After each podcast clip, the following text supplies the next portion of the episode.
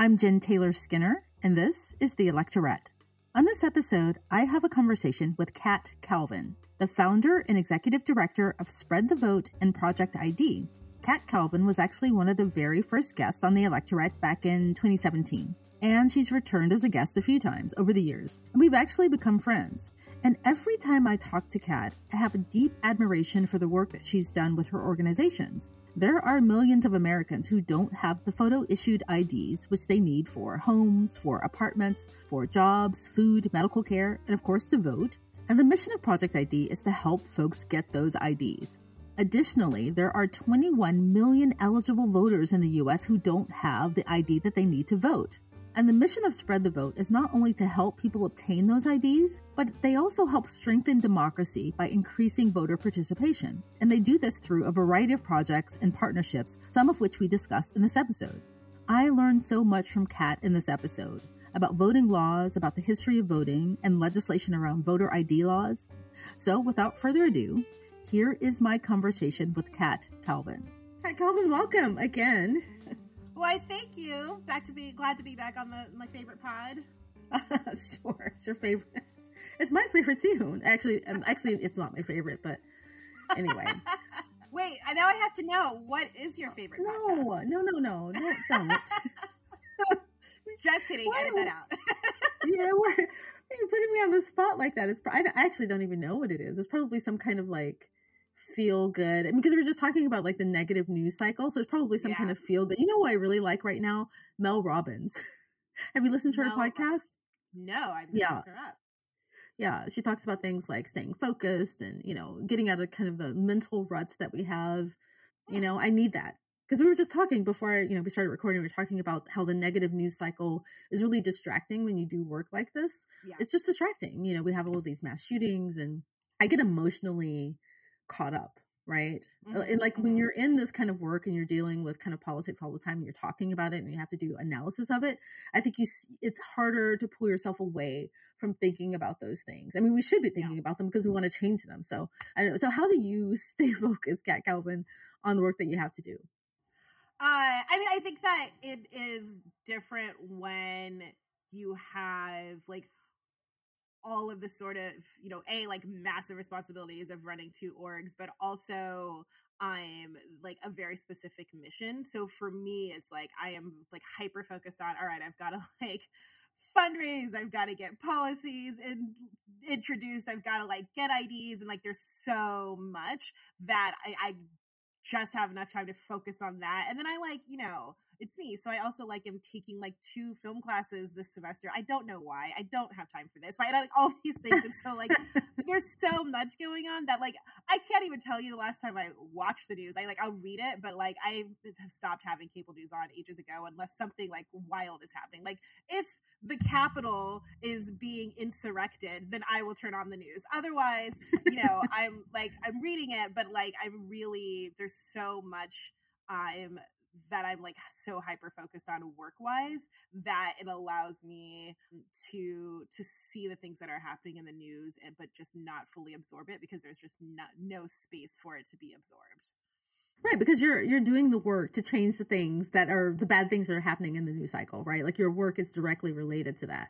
So that that's actually fine for you because we need you to keep focused on this work. Um but you know, speaking of that, we are probably officially into the 2024 election cycle. Which you know, how yes. did this happen? First of all, like you know, people are announcing. I think mostly Republicans are announcing, yes. right, that they're running. Um, Dems someone too, too. So it's it's it's Ron DeSantis and Nikki Haley. I think yeah. so far. Okay, and Trump but everybody already forgot about that one. Uh, we, that's I did forget about it. Wow. Okay, and so, so, I did. That's really interesting that I forgot. That's amazing. Uh, wow, if, if I were important enough, that says it all. there you go.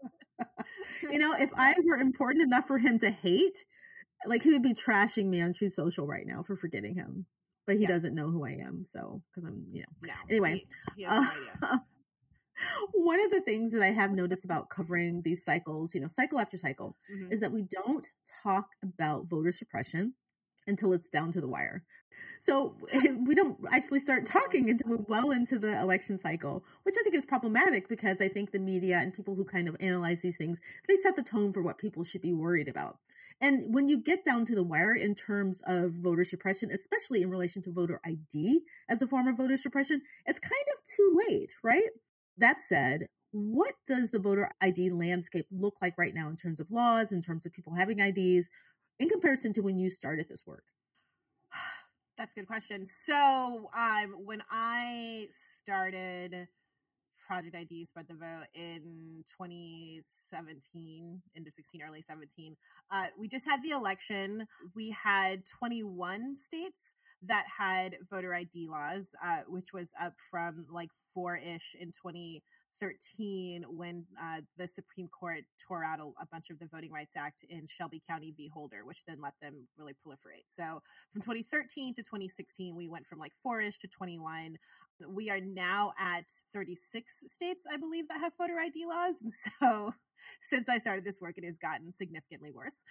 The Supreme Court is now a body that is almost always guaranteed to make a decision that restricts the right of to vote for certain people unless occasionally there is like enough of a states' rights things for Roberts to feel like a little uncomfortable. I but there far more of the Voting Rights Act has been torn out um, since 2013. There are far more restrictive measures. You know, uh, the Supreme Court has said that it's like turf totally fine to require uh, both a photo of your ID and uh, multiple signatures for an absentee ballot, right? Things like that, right? Like they've they've they've uh, really okayed a lot of very restrictive measures. And so it is more difficult to vote now. Uh, we a, a, marvelous new ID study just came out um, in November through the I want to say Movement Access Project MAP.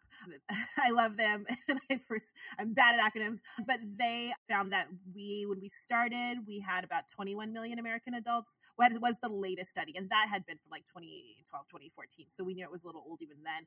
Um, but we we uh, we're at uh, 21 million American adults without ID. We're now at 26 million American adults without ID. So the situation has gotten worse but there are things that I feel very hopeful about. Right, so we we have started a 501c4, the Project ID Action Fund. And in September, we introduced a bill to Congress that would establish a free federal ID virtually eliminating this issue. Uh, you know, we just introduced a couple of pieces of legislation into the California state legislature that would significantly expand access to IDs. We're working on doing that across the country. There are some other great uh, local organizations working in different states that are working on ID legislation in their states that we're, we're helping to support. And so while the situation is is much worse than when we started nationally, we also have a much better handle on how we can solve the problem and we're working towards that Right, right. I, I was actually looking at that same study from MAP. It is Movement Advancement Project. Advancement. And, and you're right. There we go. Yeah, Movement Advancement Project. Um, I'll put a link to that in the show notes. But um, I think one of the things I just learned from you was how quickly it accelerated because I was looking at the history of voter ID laws and I didn't realize that the first one was passed in, I think, 1950. I think it was South Carolina. And then, you know, you had the, you know, for decades, there was nothing passed. And then I think in 1980, there were a couple of laws passed. But starting in 2000 and following Shelby County versus Holder, which I think you said is in 2013, it just really accelerated. So we went from having like a few states, just like a handful of states, literally a handful of states, right, in 1980 and 1990, in the 90s, to, you know, in the 2000s and the aughts and in the mid aughts, just, you know, going from 21, I think now there's like 34 to 36, I think, states yeah. that have voter ID laws, and they range in their strictness. But that's kind of incredible when you think about it, like how quickly this happened. Yeah, well, it's not an accident, right? It, it happened for a few reasons. So, I, you know, 1950 was before we had a Voting Rights Act, and so that is how South Carolina got away with that. Um, and then what happened with the Voting Rights Act and the provision that the Supreme Court eliminated that really impacted this was that there was something called pre-clearance, and so um, a variety of states and jurisdictions, and they're all over. You know, California had some there. It's not just the sort of states that people sort of automatically assume, although those states as well had a, a, a, mandate that anytime they wanted to change anything about elections in their jurisdiction or their state, depending on which region was under this this mandate, and it was based on you know historic discrimination at the polls, uh, that they would have to go to the D- Department of Justice and get something called preclearance. They'd have to go and say, "Hey, DOJ, we want to do this thing. Is this okay?" And the DOJ would either look at it and say, "Yeah, that's totally fine. Go for it," or no, are you insane? That's super racist. Go away. Don't come back. Right. And so that was the rule. And so this was the thing that Shelby County, Alabama was trying to get eliminated and uh, which the Supreme Court agreed, uh, you know, when John Roberts basically said, well, we have a black president and like black people be voting, so racism is over. Yay, well done, America. And this is where everyone who didn't go to law school discovered what a badass RBG was, because this is where she made her very famous dissent, in which she said, if you have an umbrella up and so you don't feel the rain, the thing to do is not to put down the umbrella because then you will get soaked. I am seriously paraphrasing. she said it much better. Um, but she was right, and and so and so Shelby v. County or Shelby County v. Holder opened the door. But the reason that it even got to the courts is because uh, there's this really, regardless of which side of the aisle you're on, you have to say an extraordinary organization called ALEC, which uh, it's insane to me that Dems have not replicated. Um, and ALEC is a legislative something something. I, I want to say like American Legislative Executive Council, but as we know, I just make things up to fill in the blanks. Um, but basically, what ALEC does, and I either Colbert or Jon Stewart did a show on them like a million years ago. That was incredible. That you should look up. Uh, but essentially, what they do is they write legislation. They're they're a right wing organization. They write legislation, sample legislation that they then send to Republican legislators around the country who just copy paste, add in their state. Hilariously, sometimes don't, and then put it you know pass it through their their state legislatures and then we have new laws and this is why why you see states replicate excuse me replicate laws and usually you're like wow that popped up really fast. Well it's because of alec and it's because the republican party is very very good at setting an agenda and then following through on it. They're excellent at that. And so what you had was there were some some lawsuits in some states that were really testing out voter ID laws before Shelby County v. Holder, and so that by the time it went through the Supreme Court, they were ready. And so, literally within hours of that decision coming down, Texas and Alabama started working on passing voter ID laws, and we went very quickly. In three years, we went from like four states to 21 states having voter ID laws by the time of the 2016 election, and then it was like 36 by the time of the 2020 election, right? And it's because they had the legislation ready, they were prepared, they were organized. As soon as the the Supreme Court decision was was decided, they were ready to go. Uh, and there was no Democratic effort to stop it until it was too late. But because McConnell and the Republicans have also done a really incredible job of taking over the judiciary, it is almost impossible to get uh, voter ID laws struck down by the courts. Um, in Texas, it's been struck down five times and they still haven't. Because Texas, yeah. A, they'll make tiny changes, and B, Texas has this really incredible thing where their state legislature only meets once every two years. And so they always have two what? years for their like really crappy laws to stay in place because they're like, sorry, we're not meeting until the apocalypse. And so, like, and then, you know, wait, they, they only meet every two years? Yeah, yeah, yeah, yeah. No, it's unbelievable. Texas is a country and their state legislators meet every two years. Wow. Okay. I'm sorry. Florida's you. Please. Florida's meet for like five and a half minutes a year. Like it's unbelievable how some of these state legislatures operate, and people don't realize they are they're not there, and on purpose, like very much on purpose. And and you know, and and what happened in Texas is eventually Dems just gave up. And so so that's though how these things happen so quickly, um, and why we started. You know, when I started this, I was like, we just got to get people IDs because it was very clear this is not a reversible issue. It's just it is not a thing that's going to change anytime soon.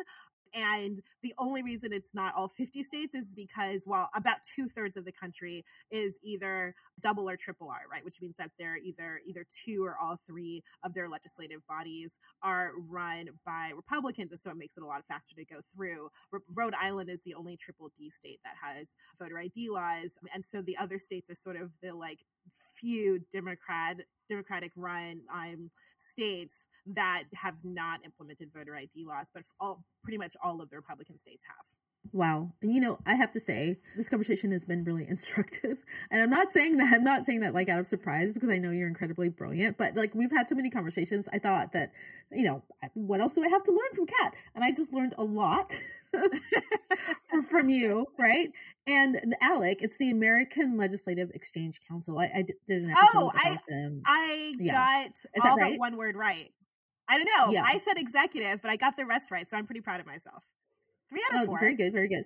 Yeah, I did a um I did an episode about this a while ago. Um, not a full episode, but just we talked about this. I don't remember what yeah. it was on, but you're right, there is not a democratic equivalent. Because I was asking, you know, how do we see the, the exact question or the, the exact thing you just addressed? Like how do we see these Republican bills happening state over state and they're very very similar right there must be some kind of organizing entity in, in its ALEC right and i think it's we ALEC. see that with abortion bills anti-abortion yep. bills and all sorts of things like that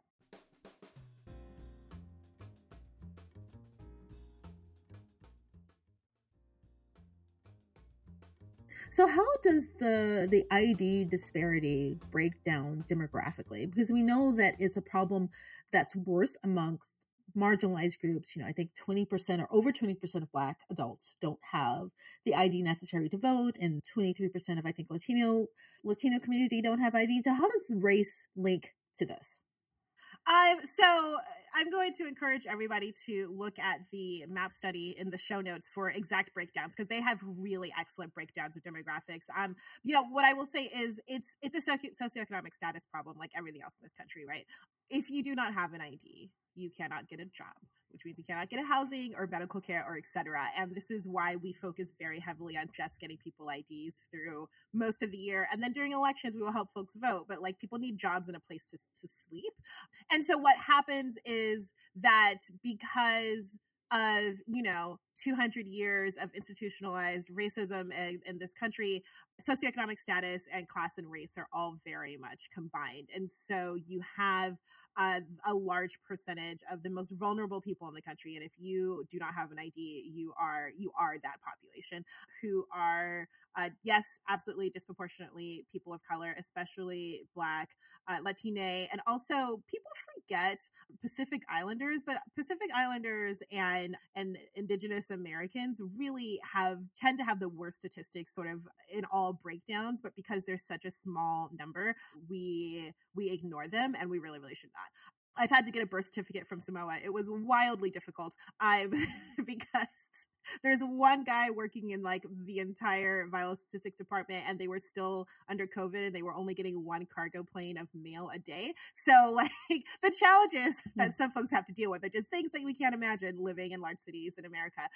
And so so partially it's that, you know, but it's also you know, obviously largely the unhoused partially because if you can't work, then you become unhoused. If you are unhoused, and holding on to documents is almost impossible because you either lose them, they're stolen. You know, we just had massive rains in LA. Everybody lost everything. The cops sweep them and they just throw away or even will torch documents. And so that happens all of the time. Returning citizens, because we release people from jail and prison and say, get a job, do this program, blah, blah, blah, but they need IDs. And almost nowhere do uh, states make sure that they have the IDs that they need. And we also have a real homeless to prison pipeline because we've criminalized homelessness so much that it's very easy to get arrested and end up going to jail for sleeping in the wrong place or whatever else.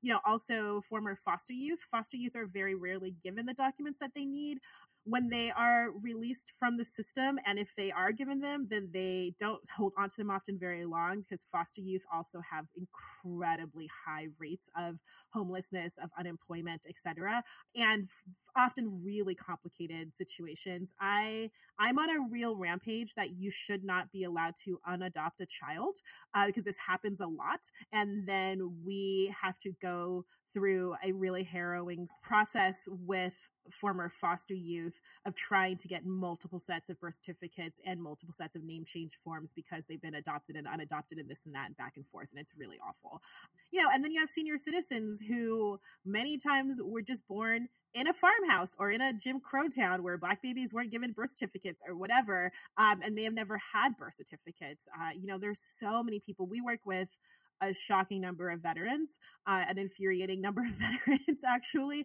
And actually, the one of the pieces of legislation that we have uh, in California right now is to make IDs free for all veterans, which you'd think it would be. It's not. So there, there are just so many different groups of people. I actually have a book coming out in September called uh, American Identity Crisis, and it is it, it breaks down a lot of these demographics because I think people don't really think about it and realize like, oh, that like we don't think about veterans not having the ID that they need to get care from the VA because shocking, it's not the VA ID. And so, you know, there's so many different groups of people we don't think about who are exactly the people who don't have ID. Yeah, I was going to mention your book because you you really do break this down. The American it's American Identity Crisis, not the American American Identity Crisis. You should pre-order Kat's book right now because um, it's really important. Um, but there's another group that I think that we don't talk enough about in relation to this, and that's the transgender community. You know, there's lots of hostility directed towards the transgender community right now, and a lot of states don't make it easy for people to select the, you know, their desired or their correct gender marker on their ID or to change IDs once they need their gender identity marker to be changed, right? I don't know what what's the landscape and the laws around that right now. Yeah, so it really widely varies by state. Um, and it's not just an ID problem, it's also a birth certificate problem. There are states that will allow you to change your gender on your birth certificate and states that won't.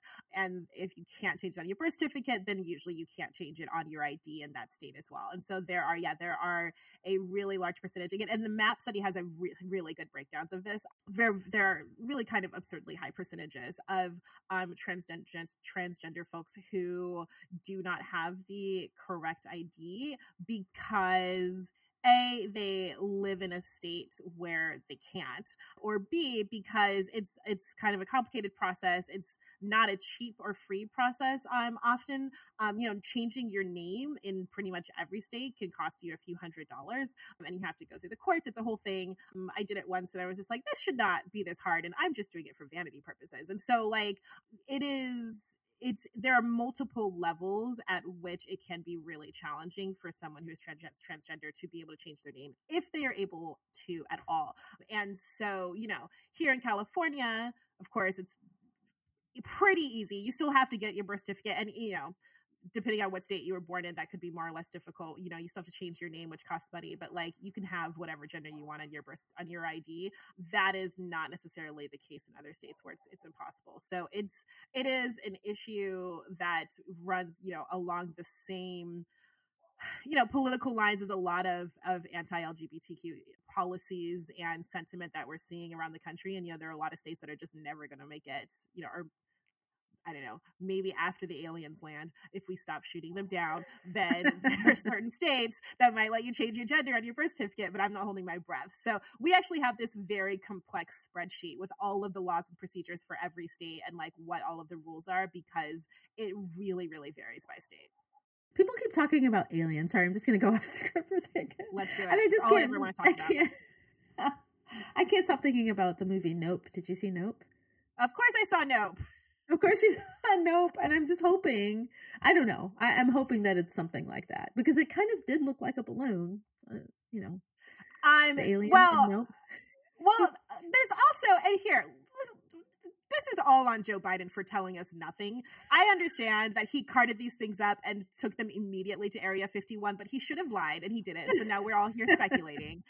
And there's the Chinese note mm. balloon, which I don't know what China. I'm so confused about how China thought we weren't going to see a thousand foot, like a small moon, like in the sky over Arkansas. Did he think that? What China? What is you doing? Did they, they get it at Alibaba? Like I'm so confused about what China's thought process was. I cannot figure it out. But then the aliens actually come and they just had perfect timing. And so now we're all like, what was that a Chinese balloon? Was it an alien? Like, what's going on? And Biden zipped lips telling us not a thing because that's done really well in history. It always works well when there's UFOs and the government doesn't say anything. No one, no one's going to make a documentary about that.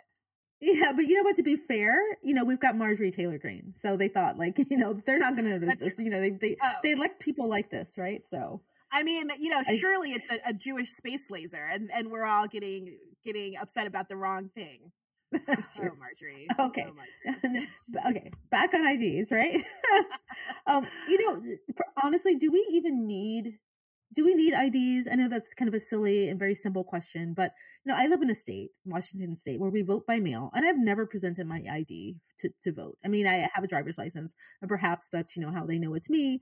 But you know, if there are roughly what 16 or 14 states that don't have voter ID laws, other states can do this too. I mean, you don't even have to register to vote in North Dakota because yeah. everybody knows everybody who lives in North Dakota. I'm um, do we need IDs to vote? No. I mean, all the all the studies have shown that we that we absolutely don't. There's voter fraud. Nobody's walking up to the polls in like funny glasses and a fake mustache and being like, "I'm Joe. I live at," and then trying to look at the rolls upside down and like guess an, an address. Like, it's not happening. You know, we do need we so we don't need voter ID laws, but IDs, you know, are actually really necessary for surviving in life. And that is where it's really absurd that we're one of the only countries on the planet that don't just make sure that all of our citizens have an ID. No other country has this issue, right? But like for us, we believe that you have to earn the right to live. And so we don't make sure that people have the basic thing that they need to get a job or access benefits or like you know, medical care or whatever.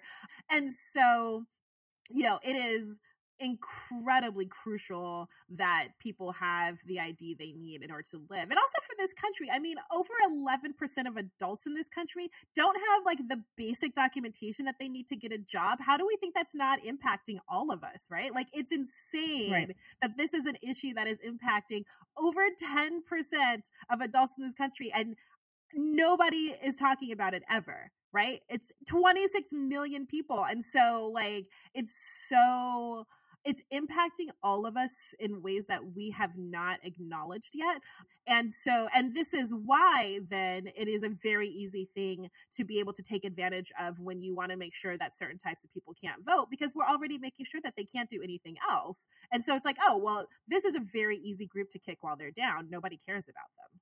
Right. And you know, the the um or that we talked about in the beginning, MAP, the Movement Advancement Project, I think they they've clocked this at 30 million people. Like one in eight people don't have an ID. And if you if you listen to some of the older episodes I've done with Kat, it's it's much bigger. We're talking about this in the context of voter ID and voter ID laws, but it's much much bigger than that, right? Like, and I wouldn't have to go through them now, but you can't you can't get an apartment, you get can't get a place to live, you can't get a job, you can't get benefits. It's much much bigger. It's just living, right? It's who you are in this country. It is, and it's it's why you know I try as much as I can to expand this conversation beyond voting because, uh, you know, just yesterday, I had a client who we had been trying since May, last May, to get her birth certificate. She's from Indiana, which after New York is the most difficult state in the country to get a birth certificate from if you don't have an ID. even if you do in New York sometimes. And so it took us forever. We had to just jump through so many hoops. Our general counsel is probably best friends and godmother of their general counsel's children by now. I mean, it took a very long time. And we just got it last week. It took almost a year. And so yesterday I took her to the DMV and I picked her up from her shelter. And, you know, she just was thrilled and burst into tears when she saw her birth certificate.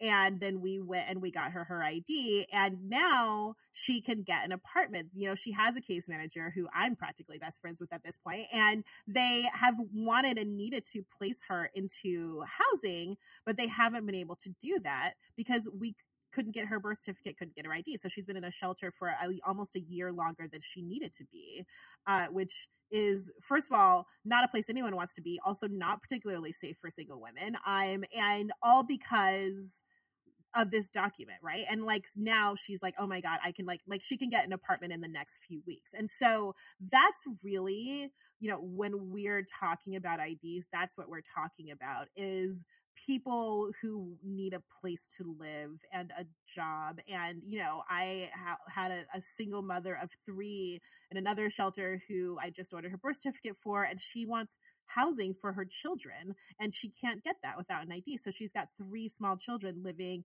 in a not particularly safe shelter on Skid Row, right? And like that's what this is really about.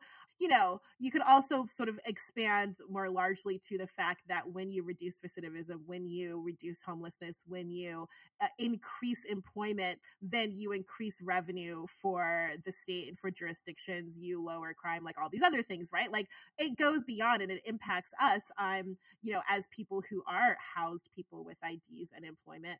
But it's it's about people's lives and it's about the the safety and security of everybody. And i think if we talk about the issue as that beyond just voting um then it's something that people will talk about year round and where we'll see you know the wild injustice of these people not having something as small and basic as an id yeah. And people should really understand how this impacts people's lives on a practical level by, you know, seeing these stories. And if you follow Spread the Vote on Instagram, right, you, you I think post a lot of these stories, right? Yeah, you can follow us um, at Spread the Vote um, US and I think at Project ID US or at Project ID AF. Yeah, we try to share a lot of stories. You can also subscribe to our newsletters and, you know, we we really try to um, humanize this as much as possible on, on Twitter, on Instagram, because it is, it's hard, you know, 11% of the of, of adults not having ID is a lot. But that also means that 89% of us do, which I think is really a testament to the wild privilege of being an American because these things are really hard to get and they're expensive. And yet, so many of us have them. And we live pretty segregated by socioeconomic status. So you're very rarely in a room where there is a mix of people who do and don't have IDs, right? You're either in a room where everybody's got an ID or you're in a room where nobody does, um, unless you're at the DMV. It's the only place where we mix. And so it's hard to, to really know what this looks like. This is the whole reason I wrote a book. It's the whole reason why I'm, you know, I spend all of my time evangelizing about this everywhere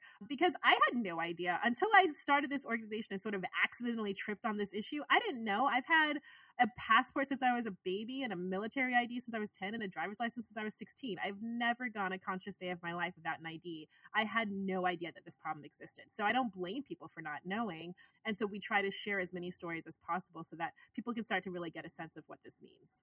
But I do want to ask you about this really neat project that you have, um, Vote by Mail in Jail.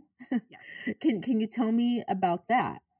Yes. So, in another wild injustice, uh, there are hundreds of thousands um, of incarcerated citizens who have the perfect right and ability to vote usually because they are being held pre-trial because they're just too poor to be able to afford bail. So we hold people in jail for years without being convicted of anything because they can't afford bail. That is a thing we do. Or because they've been convicted of misdemeanors and so um, they still have the right to vote. Um, but outside of Maine and Vermont, there are not really a lot of places that are working to make sure that those folks actually can vote.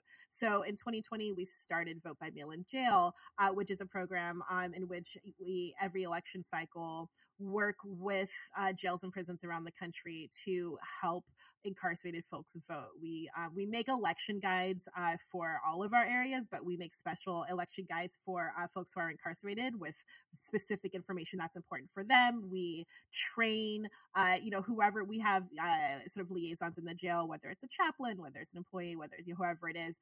we train them in how to help incarcerated citizens register to vote, fill out their ballots, you know, do all the things. We provide all the materials. Uh, we provide, we have a director of justice services, Amani, and she's amazing. And she sends little boxes. They even have a little mailbox that they can put in the jail so they can just drop their ballots in there. You know, so we really, uh, we try to provide everything that we can in order to make it as easy as possible for folks to be able to vote from jail. And, um, and it's going really well. We had uh, several thousand people vote in 2022 and we're, we're constantly expanding um, and trying to help you know as many folks as possible be able to to vote. You're still a citizen even if you're incarcerated and you're still counted on the census for that community so you should be able to vote. No, absolutely i think this is another kind of forgotten demographic obviously right?